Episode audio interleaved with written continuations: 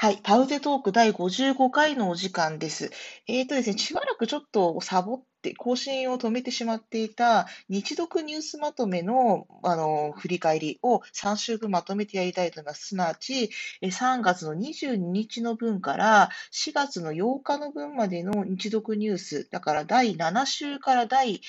えー、と9週分のまとめを今回振り返ってみたいと思います。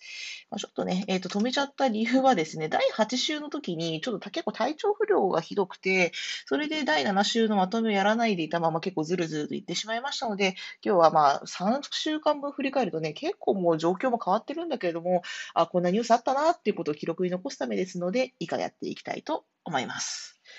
えで、もし気になる方はですね、えー、ツイッターハッシュタグで、で、DJGNPP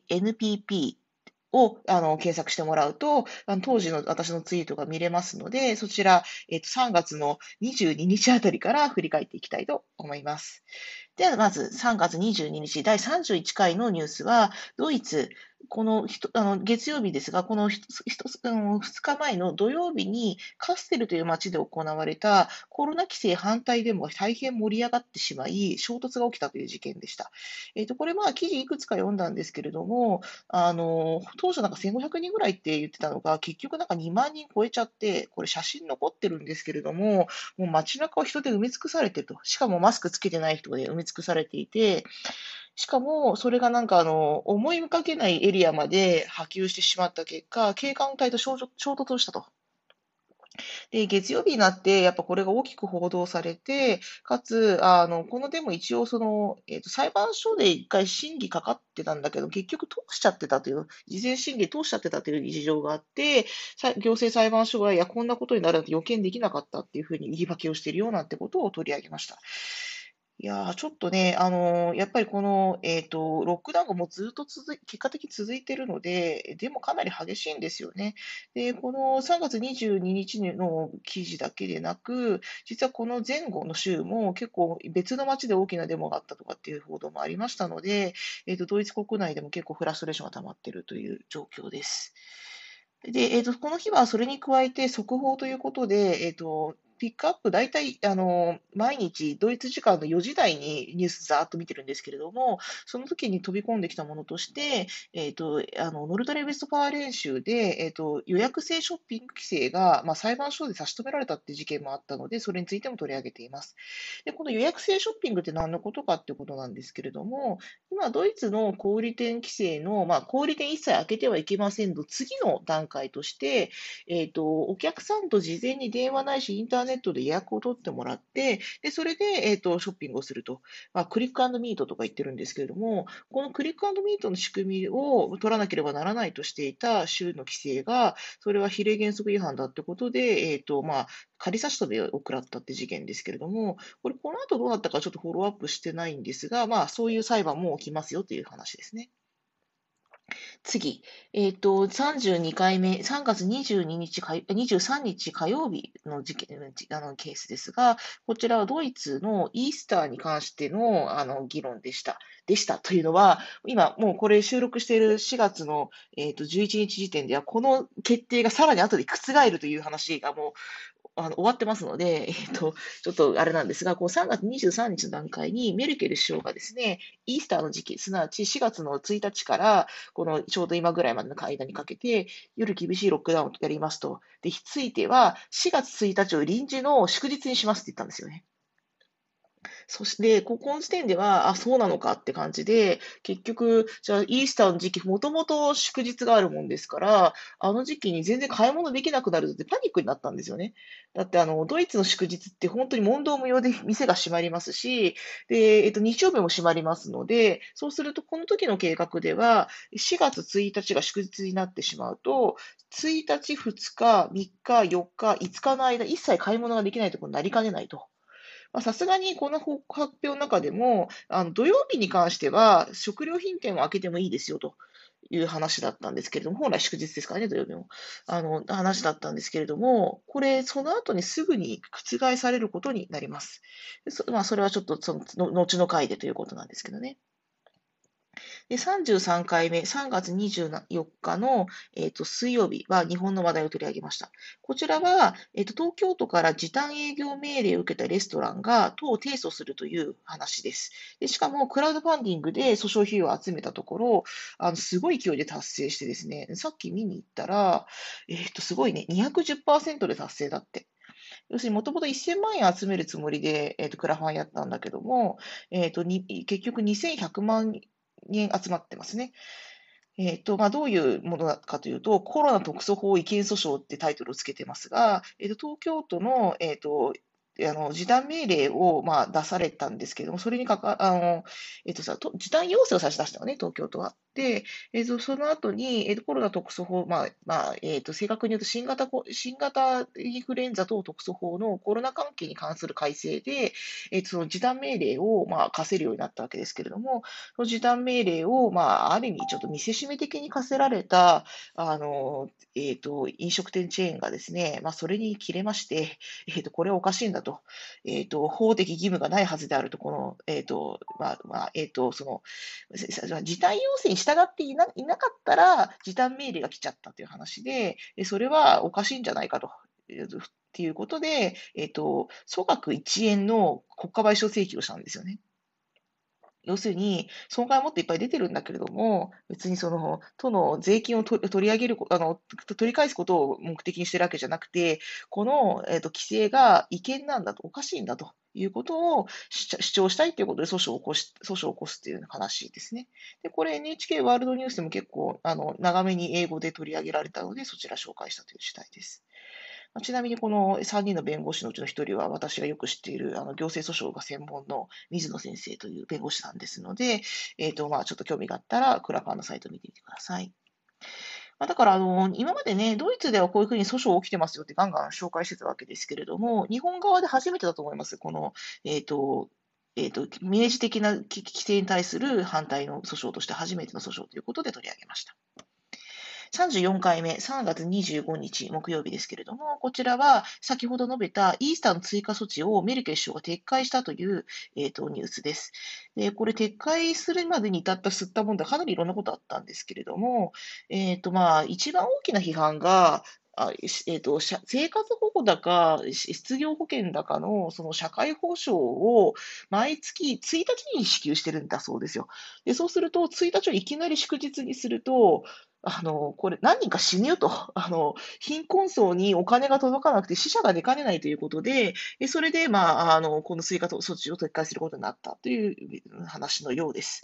で、えー、とそれだけではなくてですね、そもそも祝日をいきなり制定する権限ってあるのって話でもありまして、いや、言われてみればそうなんですよ。国の首相だから何でもかんでもその追加措置がいきなりできるわけでもなく、感染症予防法のなんか、なんあの保護措置見てもそんな権限どこにもないんですよね。その辺も含めて非常に強い批判があり、撤回せざるをなくなったと。で、結局この時メルケル首相は、えっ、ー、と、この混乱を引き起こしたことについて謝罪をしたということであります。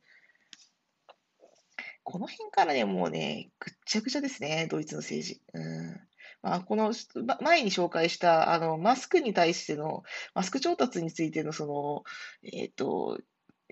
あの、口利き疑惑、メルケ首相ではなくて、別の政治家たち2人がですね、あの、マスクマス、クの、政府がマスク買うって時に、えっ、と、そのマスク会社と政府を仲介したっていうんで、多額の仲介手数料をゲットしたっていう話があって、もうそれでもう与党に対するあの信頼ってすごい落ちてるんですけれども、まあ、このメルケル首相のちょっと勇み足というかですね、あの、結局その州首相、連邦首相の会合をしても、ちゃんと政策決められないんじゃないかっていうのが、このあたりからすぐ強く言われ始めていて、えーと、今に至る混乱につながっております。次、35回、えー、と3月26日ですが、こちら速報です。速報で、えー、とドイツの連邦憲法裁判所が EU 復興基金への拠出をえっ、ー、とね、差し止めの差し止めって言ったらいいのかな？すごいね、緊急条項で一旦止めたっていう話なんですよ。これ、あの、最初読んだ時何が何だか分かんなかったんですけども、その後いくつか記事を見てみると、どうもそもそもこの EU の復興危機に対してドイツが拠出をするということについては、あの、AFD とかとにかく野党側特に極極極右の野党がですね、それはおかしいって言って、今憲法憲法裁判所に訴えてるとただ、その後に、えっ、と、そ、その訴えがあっても、その議会審議が続いて、じゃあその、法案が成立して、で最後、大統領が署名すると、正式に法律として成立するんですけれども、その大統領のサイン、署名をあの緊急に止めたと。まだ、その、えっ、と、野党議員から出ている、その意見の疑いについて審議してないんだから、とにかく止めますというような決定が出たという、なんか、あの、結構私、憲法裁判所の、えっ、と、その、訴訟の仕組みをまだちゃんと知らなかったなって反省するくらい結構ちょっとレアなケースが起きていて、で、えっ、と、まあそういう状況で、まあ今審議しているということです。だからやっぱりその、AFD の議員たちは、えっ、と、これ、あの、まあ、具体的にはですね、そのイあのイタリアとかギリシャとか、に、えっと、その EU から復興基金を結構ドイツが拠出するって内容なんですけども、こんなことしちゃうとドイツが倒れるよと、貸し倒れないに決まってるじゃないかっていうことで切れてると。で、そういうあの訴えがあるにもかかわらず、手続きを強行しようと思ったら、今度は憲法裁が、いや、まだうちら審議中だからって言って、それを止めさせたと。そういうことのようです。やっぱね、憲法裁あるってそこら辺強いよね。あの、その政治でさ、あの、与党側がご利用ししようと思っても止めるとき止めるもんね。うん、次。えっと、ここまでが、えっと、第7週のまとめでして、えっと、第8週の冒頭はですね、えっと、本来だと3月の28日から始まるはずでしたが、体調不良で3日お休みをいただきまして、36日、え36回は4月1日からです。ちなみにですね、体調が崩れた原因は、まあ、どう考えても、サマータイムですね。サマータイムへの移行で、結構睡眠時間が乱れてしまって、それでちょっと、かなりの鬱っぽくなってしまったので、やっぱり日光がありすぎても鬱になるという、まあ、まあ、ことめんどくさい感じですけれども、まあ、今元気になりましたので、続きいきたいと思います。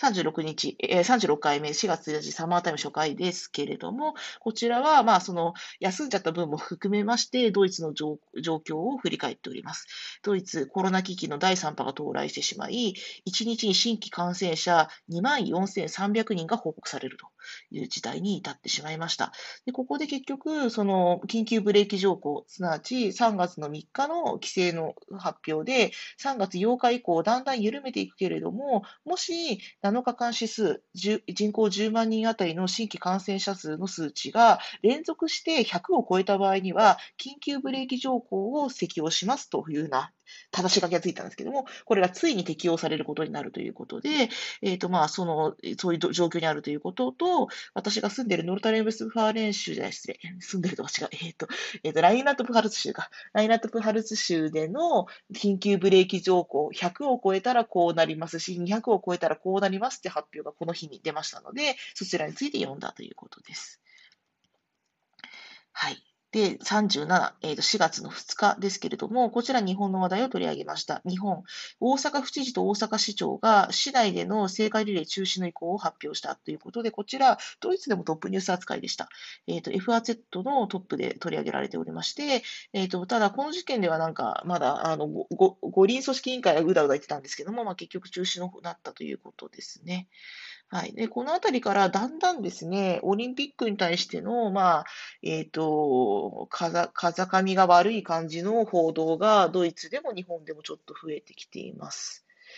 次、38回、4月5日。ここでまた週が変わりますね。第9週に入りましたけれども、第9週は、えー、ドイツの話題を取り上げました。なるべくね、月曜日はドイツの話題取り上げるようにしてるんですけどね。ドイツ、多くの人がワクチンスケジュールに対して疑問を持っていると、世論調査で回答したということなんですけれども、どういうことかというと、今、ドイツでは9月の末までに、すべての人口に対して、大人に対してしてですね、第1段階の接種、2回接種するところの1回目は終わらせますって報道してるんですけれども、それちょっと無理じゃないのかっていうふうになのが、たすあの世論調査での、まあ、国民の意向だったということですね。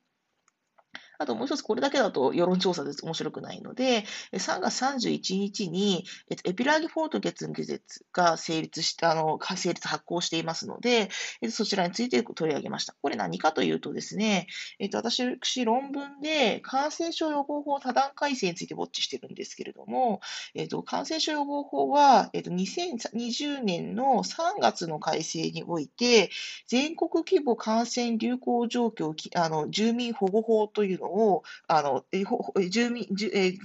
えっ、と、いうので改正されてですね、その全国規模感染流行状況の認定というのを連邦議会が行うと、えっ、と、連邦保健省に多大な権限を与えるような法改正が行われております。で、行われたんだけど、この2020年、去年のね、3月の段階では、いや、これ1年間で収まるだろうと思ってたんでしょうね。1年間限りの措置だってことにしてたんですよ。そしたら1年経っても変わらないところがより悪くなっちゃってるので、これ延長しなきゃいけないんですよ。ということで、この、えーと、エピラーゲフォルト月に翻訳すると、この流行状況継続法とでも訳したらいいのかな。え、ー、と、では、この、え、ー、と、その3、え、ー、と、3、あの、2021年3月31日までって法律上書き込んじゃってたやつを全部削除して、今後はこの認定を3ヶ月ごとに更新しますっていうふうに仕組みを変えました。まあ、それ以外にも変えたところいくつかあるんですけれども、それについてもざっくりと紹介しております。問題はね、今書いてる論文でどこまでこれフォローアップするかって問題があるんですが、まあ、それについてさらに問題がちょっとあるので、えっ、ー、と、まあ、ちょっとどうしようかなって感じなんですけどね。まあ、そういうことであります。3月31日発行してるから、本当ギリギリだったんだね。はい、ということです。次、39回目、4月6日ですけれども、こちら日本の話題です。オリンピック聖火リレーの中継動画が反対者の声が聞こえた直後から30秒間無音で配信されたっていう事件です。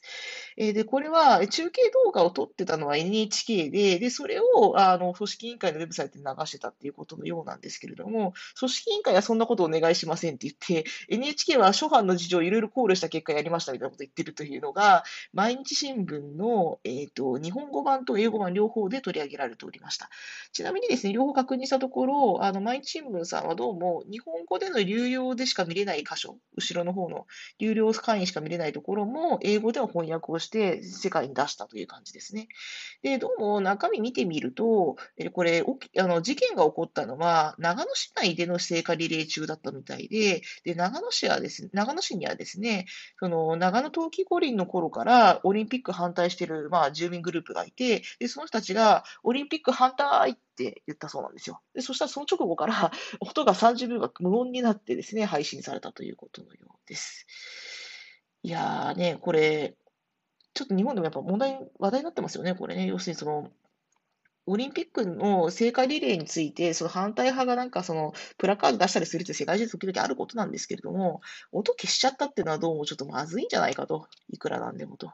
いうことのようですが、一応なんか記事中ではね、いや、声をああの声を上げての声援をご遠慮願いますっていうのをみんなにも言ってましたとか、いろいろ言ってますけども、結局なんか都合の悪いこと報道しないっていうことじゃないかっていうね、見られちゃいますよね、これはね。だって、歓声が鳴ってても歓声を音を消すなんてことはしてないわけだから。だからこれ日本での報道のされ方とかどうなんですかねみたいなことをですね、えっ、ー、と番組内では皆さんにお伺いした次第です。で、それに加えてですね、えっと、ドイツ国内で、えっと、この日2つオリンピック関連報道がありまして、1つは、あの、北朝鮮が参加を見合わせる旨発表したっていうのが、こっちでも流れました。で、もう1つはですね、NTV の、えっと、ニュースで、ドイツ国内において、えっと、五輪選手に対して、えっと、オリンピックえーと、ワクチンの優先権がないこととか、いくつか疑問点があるっていうことで、えーと、五輪選手複数人が、まあ、なんかあの会見をしてるみたいな動画が流れていて、えーと、確かにそうなんですよ。日本ドイツでいろんなその医療関係者とかの優先権っていうのを決められてるんだけれども、五輪選手は別に特別扱いをされておりませんで、このままだとワクチンを打たない状態で五輪に参加することになるんだけれども、あんまりじゃないかと、それはというような話です。ただまあこれね、どうするんでしょうね。だって、世界的にワクチンを受けられないで来る人っていっぱいいると思うので、っていう話ですよね。はい。次。あの、40回目、記念すべき40回目はですね、速報になりました。えっ、ー、と、というのは本当に、えっ、ー、と、番組始まる30分くらい前に、えっ、ー、と、EU の医薬品庁がですね、記者会見を行って、EU 医薬品庁 EMA がアストロゼネカ社ワクチンと、えっ、と、指摘されている血栓症との関係について、ポッシブルリンクがあるとまあ、リンクリンクが、まあ、存在しうると確認されたと発表しましたということで、でこの記事、ちょっとやっぱ気になったのがですね、あの若い女性、えっと、60歳以下の女性にのケースが多いと報告されている事例はほとんどそうであるということでして、ただ、えっと、じゃあ、その女性かつ60歳以下というのが、まあ、本当にあのリスク要因になっているのかどうかということについては明言を避けているという報道でした。まあ、そうするとね、やっぱりワクチンスケジュールさらに遅れちゃいそうな気もしますし、ちょっと心配ですよね、これは。で、えっと、まあ、速報にならなければこれを取り上げるつもりでしたということで、結局その後取り上げたんで、もう一つのニュースも読み上げておくと、えっと、ドイツの法務大臣のインタビューが行われ、あの、新聞各紙で行われていて、その内容が、えっと、ワクチンを受けた人について、今制限されている基本権制限を撤回するべきではないのかという議論が出ていると。で、えっと、基本的には、あの、連邦保健省大臣、シュパーン大臣がその意向なんですけれども、それに、えっと、ランブレフト国法務大臣も、えっと、彼女も、あの、その方針に賛成しているんだっていう旨のインタビュー記事でした。結局、まあ問題になるのは、ワクチンを受けた人と、検査で陰性だって証明された人の危険性ってそんなに変わらないし、なんならワクチンを受けた人の方が低いじゃないかと。そうであれば、検査を受けて陰性だって証明されれば、いろいろ解放される仕組みを作ったときに、ワクチンを受けましたよっていうだけで、それを解放するって仕組みを作るべきだっていう、そういう議論になってるみたいですね。最後、えっ、と、41回目ですが、えっ、と、こちらはちょっと実はその、その次の日、えっ、と、この41回目は4月8日ですが、4月9日お休みいただきました。お休みいただいたのは、ドイツの、まあ、個人情報保護法関係の人たちに向けて、日本の個人情報保護法の現在について教えてくださいという、まあ、あの、報告依頼を受けててですね、で、調べてたところ、あの、まあ、結構大変だったので、この日ちょっとニュースピックアップに回す時間がなくなっちゃったんですね。ただまあ、作ってた原稿は英語、ドイツ語、日本語全部で作っている途中でしたし、この時点で英語版が出来上がってましたので、その英語版の、まあ、あの、ものを紹介しながらですね、令和3年の、まあ、今年のですね、今国会に提出されている法案が、今、日本の個人情報保護保護法の制度をですね、根本的に変えてしまう改正なんですよっていうことについて、えっ、ー、と、英語、日本語で紹介したという次第です。えっ、ー、と、こちらの報告、無事にその、あの、金曜日に終わりまして、えー、かなり好評だったので、えっ、と、今ちょっと日本語版とドイツ語版、英語版の、あの、卒業とか、あるいはその、英語版、ドイツ語版のちょっとネイティブチェックをちょっとお願いしてですね、まあ、ネイティブチェックというか、まあ、軽くチェックをして、えっ、ー、と、近日中に、あの、スライドシェアでアップしようと思ってますので、えっ、ー、と、きあの、専門的なこと気になる方はですね、そちらをご覧いただければと思います。今、現時点で30分でああんだけコンパクトにまとまっているのもないと思いますので、えー、多分、えっ、と、結構役に立つんじゃないかなと思っております。まあ、そんな感じで、えっ、ー、と、まあ、3週間分、今、まとめてお話ししましたけれども、何か気になるニュースがある方、聞いている方でいらっしゃいますかね？いやー、なんか本当、しっちゃかめっちゃかだよね、今ね。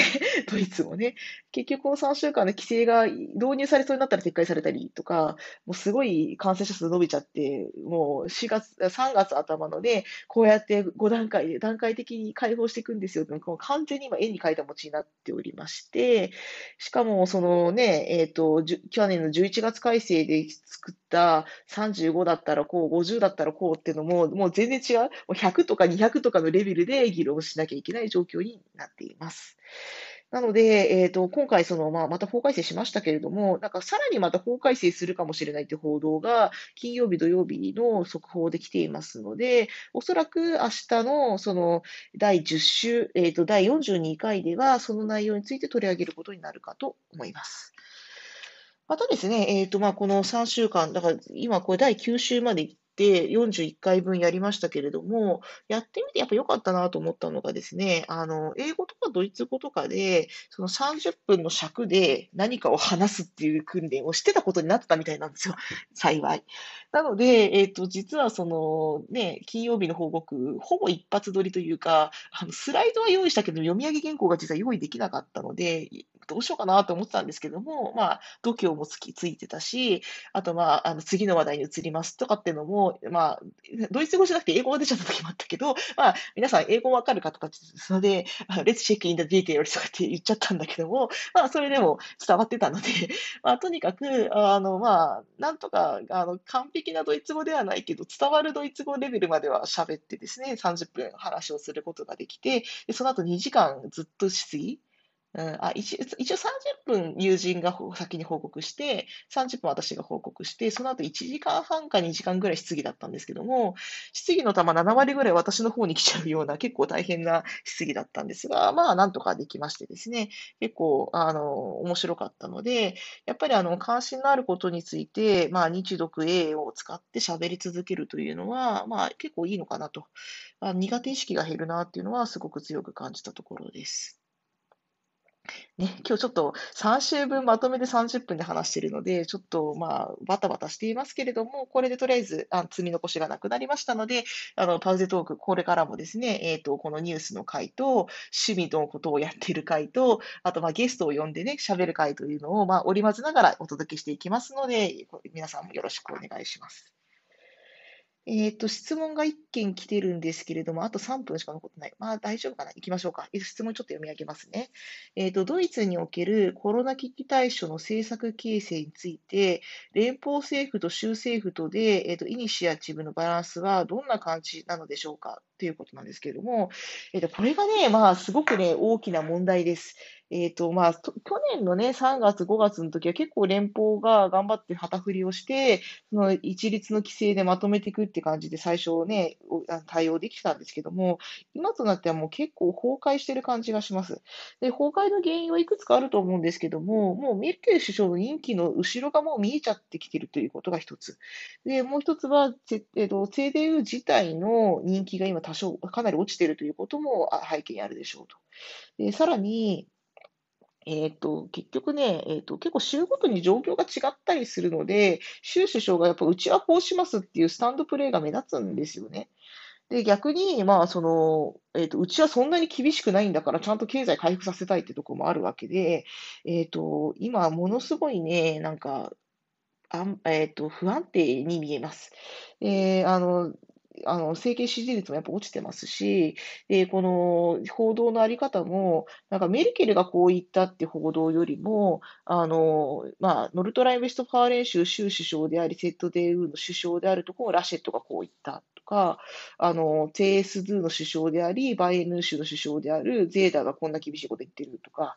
そんな感じで言われてるので、なんかもう、メルケル首相自体の、あの、なんていうイニシアチブというか、あの、えーと、政治的な、えーと、力よりも、なんかもうゼーダーとあのラシェットのあのスタンドプレーとか、あと AFD の反論とかが目立ってる感じがするので、えーと、今かなりバランス崩れてきてるなっていうのが、えーと個人的な感想です。